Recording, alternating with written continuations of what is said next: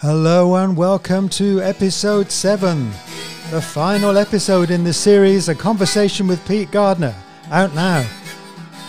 In this episode, Pete reminisces about his many visits to the USA and his American music influences, meeting and performing with members of the Willie Nelson Band in Tennessee, meeting Gene Parsons of the Birds in Willits, California.